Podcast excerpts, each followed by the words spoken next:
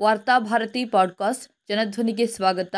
July ಇಪ್ಪತ್ತೆಂಟು, ಎರಡು ಸಾವಿರದ ಇಪ್ಪತ್ತ್ಮೂರು ಶುಕ್ರವಾರದ ವಾರ್ತಾಭಾರತಿ ಸಂಪಾದಕೀಯ. ಮಣಿಪುರದಲ್ಲಿ ಕಳೆದು ಹೋದ ದೇಶದ ಮಾನವನ್ನು ಉಡುಪಿಯಲ್ಲಿ ಹುಡುಕುತ್ತಿರುವ ಖುಷ್ಬು. ಉಡುಪಿಯ ಅದೊಂದು ಕಾಲೇಜಿನಲ್ಲಿ ಮೂವರು ಹುಡುಗಿಯರು ತನ್ನ ಸಹಪಾಠಿಯ ಫೋಟೋವೊಂದನ್ನು ಆಕೆಯ ಅನುಮತಿ ಇಲ್ಲದೆ ತೆಗೆದಿದ್ದಾರೆ. ತಕ್ಷಣ ಆಕೆ ಅದಕ್ಕೆ ಆಕ್ಷೇಪಿಸಿದ್ದಾರೆ. ಅವರು ಆ ಫೋಟೋವನ್ನು ಮೊಬೈಲ್ನಿಂದ ಅಲ್ಲೇ ಅಳಿಸಿ ಹಾಕಿದ್ದಾರೆ. ಚಕಮಕಿ ಅಲ್ಲಿಗೆ ಮುಗಿದು ಹೋಗಿದೆ. ಸಾಧಾರಣವಾಗಿ ವಿದ್ಯಾರ್ಥಿಗಳು ಪರಸ್ಪರ ಮೊಬೈಲ್ನಲ್ಲಿ ಫೋಟೋಗಳನ್ನು ತೆಗೆದುಕೊಳ್ಳುವುದು, ಬಳಿಕ ಅದನ್ನು ಅಳಿಸಿ ಹಾಕುವುದು ಇತ್ಯಾದಿಗಳು ಕ್ಯಾಂಪಸ್ನೊಳಗೆ ಸಾಮಾನ್ಯ. ಇಲ್ಲಿ ವಿದ್ಯಾರ್ಥಿನಿಯ ಸಹಮತವಿಲ್ಲದೆ ಫೋಟೋ ತೆಗೆದಿರುವುದು ಅಕ್ಷಮ್ಯ.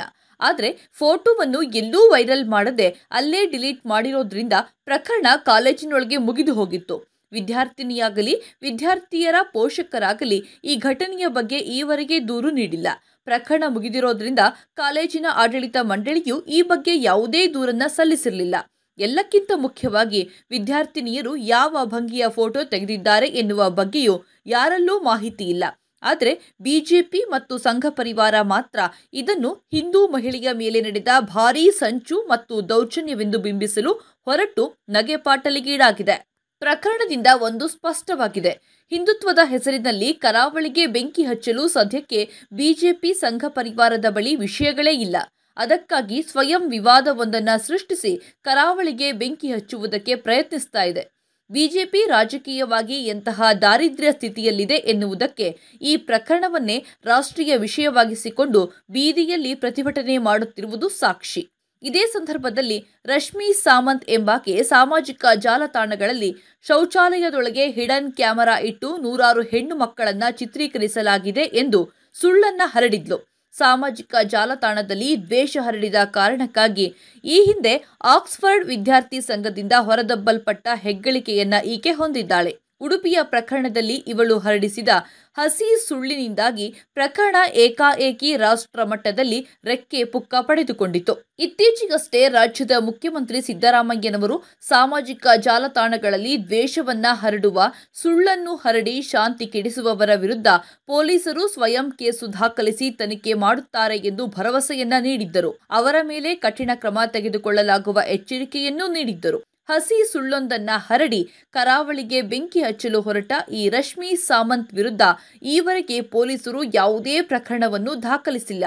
ಇದೇ ಸಂದರ್ಭದಲ್ಲಿ ಸಂಘ ಪರಿವಾರದ ಒತ್ತಡಕ್ಕೆ ಮಣಿದು ಕಾಲೇಜಿನ ವಿದ್ಯಾರ್ಥಿನಿಯರ ವಿರುದ್ಧ ಪೊಲೀಸರು ಸ್ವಯಂ ಕೇಸು ದಾಖಲಿಸಿ ತನಿಖೆ ಮಾಡಲು ಹೊರಟಿದ್ದಾರೆ. ಯಾವುದೇ ದಾಖಲೆಗಳಿಲ್ಲದ, ಸಂತ್ರಸ್ತರ ಅಧಿಕೃತ ದೂರೂ ಇಲ್ಲದ, ಸಾಕ್ಷ್ಯಗಳಿಲ್ಲದ ಪ್ರಕರಣವೊಂದಕ್ಕೆ ಸಂಬಂಧಿಸಿ ಮೂವರು ವಿದ್ಯಾರ್ಥಿಗಳನ್ನು ಕಾಲೇಜಿನಿಂದ ಈಗಾಗಲೇ ಅಮಾನತುಗೊಳಿಸಲಾಗಿದೆ. ಅದು ಅವರಿಗೆ ನೀಡಬಹುದಾದ ಗರಿಷ್ಠ ಮಟ್ಟದ ಶಿಕ್ಷೆಯಾಗಿದೆ. ಇದೇ ಸಂದರ್ಭದಲ್ಲಿ ರಾಷ್ಟ್ರಮಟ್ಟದಲ್ಲಿ ಸಾಮಾಜಿಕ ಜಾಲತಾಣದಲ್ಲಿ ಸುಳ್ಳನ್ನು ಹರಡಿ ಸಮಾಜದ ಶಾಂತಿ ಕೆಡಿಸಿದ ಮಹಿಳೆಯ ವಿರುದ್ಧ ಕ್ರಮ ತೆಗೆದುಕೊಳ್ಳಲು ಕಾನೂನು ಸುವ್ಯವಸ್ಥೆ ವಿಫಲವಾಗಿದೆ. ಈ ರಶ್ಮಿ ಸಾಮಂತ್ನ ಟ್ವೀಟ್ನು ನಂಬಿ ಉಡುಪಿಗೆ ಧಾವಿಸಿ ಬಂದ ರಾಷ್ಟ್ರೀಯ ಮಹಿಳಾ ಆಯೋಗದ ಸದಸ್ಯೆ ಖುಷ್ಬು ಅವರ ಸ್ಥಿತಿಯಂತೂ ಚಿಂತಾಜನಕವಾಗಿದೆ. ಸಂತ್ರಸ್ತ ಮಹಿಳೆಗೆ ನ್ಯಾಯ ನೀಡಲೆಂದು ಉಡುಪಿಯಲ್ಲಿ ಸಂತ್ರಸ್ತ ವಿದ್ಯಾರ್ಥಿನಿಯನ್ನ ಹುಡುಕಿ ಆಕೆ ನಿರಾಶರಾಗಿದ್ದಾರೆ. ಉಡುಪಿಯಲ್ಲಿ ಸಂತ್ರಸ್ತರಾಗಿರುವವರು ಸಂಘ ಪರಿವಾರ ಮತ್ತು ಬಿಜೆಪಿಯ ಜನರು ಎನ್ನುವುದು ಅವರಿಗೆ ತಡವಾಗಿ ಅರ್ಥವಾದಂತಿದೆ. ಶೌಚಾಲಯದಲ್ಲಿ ಹಿಡನ್ ಕ್ಯಾಮೆರಾ ಇರಲಿಲ್ಲ,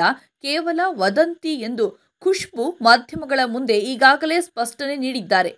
ಇದು ವದಂತಿ ಎಂದ ಮೇಲೆ ಈ ವದಂತಿಯನ್ನ ಹರಡಿದವರು ಯಾರು? ಅಂತಹ ವದಂತಿಗಳನ್ನ ಹರಡಿ ಸಮಾಜದ ದಾರಿ ತಪ್ಪಿಸಿದವರಿಗೆ ಶಿಕ್ಷೆಯಾಗಬೇಡವೇ?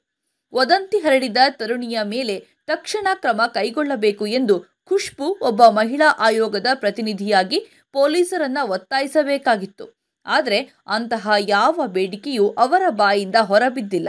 ತನಿಖೆ ನಡೀತಾ ಇದೆ. ತನಿಖೆಯಾದ ಬಳಿಕ ಪೂರ್ತಿ ವಿವರಗಳನ್ನು ಬಹಿರಂಗಪಡಿಸುತ್ತೇನೆ ಎಂದು ಮಾಧ್ಯಮಗಳ ಮುಂದೆ ಹೇಳಿಕೆ ನೀಡಿ ಅವರು ಮುಖ ಉಳಿಸಿಕೊಳ್ಳುವ ಪ್ರಯತ್ನ ನಡೆಸಿದ್ದಾರೆ. ಕರಾವಳಿಯಲ್ಲಿ ಕಾಲೇಜಿನ ವಿದ್ಯಾರ್ಥಿನಿಯರ ಶೌಚಾಲಯದಲ್ಲಿ ಹಿಡನ್ ಕ್ಯಾಮೆರಾ ಇಟ್ಟ ಪ್ರಕರಣ ನಡೆದೇ ಇಲ್ಲ ಎಂದಲ್ಲ. ಈ ಹಿಂದೆ ಎರಡು ಸಾವಿರದ ಹದಿನಾರರಲ್ಲಿ ಮಂಗಳೂರು ವಿಶ್ವವಿದ್ಯಾನಿಲಯದಲ್ಲಿ ಇಂತಹ ಪ್ರಕರಣವೊಂದು ನಡೆದಿತ್ತು. ಆದರೆ ಆ ಸಂದರ್ಭದಲ್ಲಿ ಯಾವ ಮಹಿಳಾ ಆಯೋಗಕ್ಕೂ ಅದು ಮಹತ್ವದ ವಿಷಯ ಅನ್ನಿಸಿರಲಿಲ್ಲ.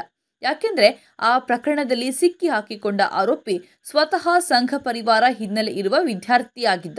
ಬಂಧಿಸಿದ ಮರುದಿನವೇ ಆತನಿಗೆ ನ್ಯಾಯಾಲಯ ಜಾಮೀನು ನೀಡಿತ್ತು. ಈತನ ವಿರುದ್ಧ ಯಾವುದೇ ಪ್ರತಿಭಟನೆಯನ್ನು ಬಿಜೆಪಿಯಾಗಲಿ, ಸಂಘ ಪರಿವಾರವಾಗಲಿ ಹಮ್ಮಿಕೊಂಡಿರಲಿಲ್ಲ.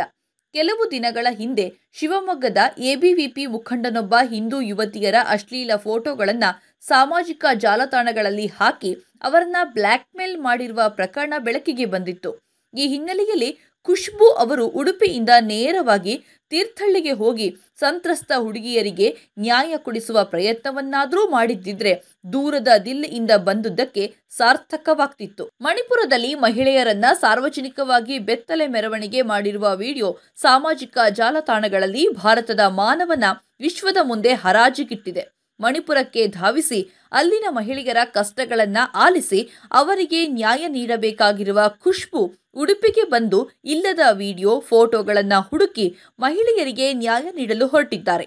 ಒಂದು ರೀತಿಯಲ್ಲಿ ಮಣಿಪುರದಲ್ಲಿ ಕಳೆದು ಹೋಗಿರುವ ದೇಶದ ಮಾನವನ್ನು ಅವರು ಉಡುಪಿಯಲ್ಲಿ ಹುಡುಕ್ತಾ ಇದ್ದಾರೆ.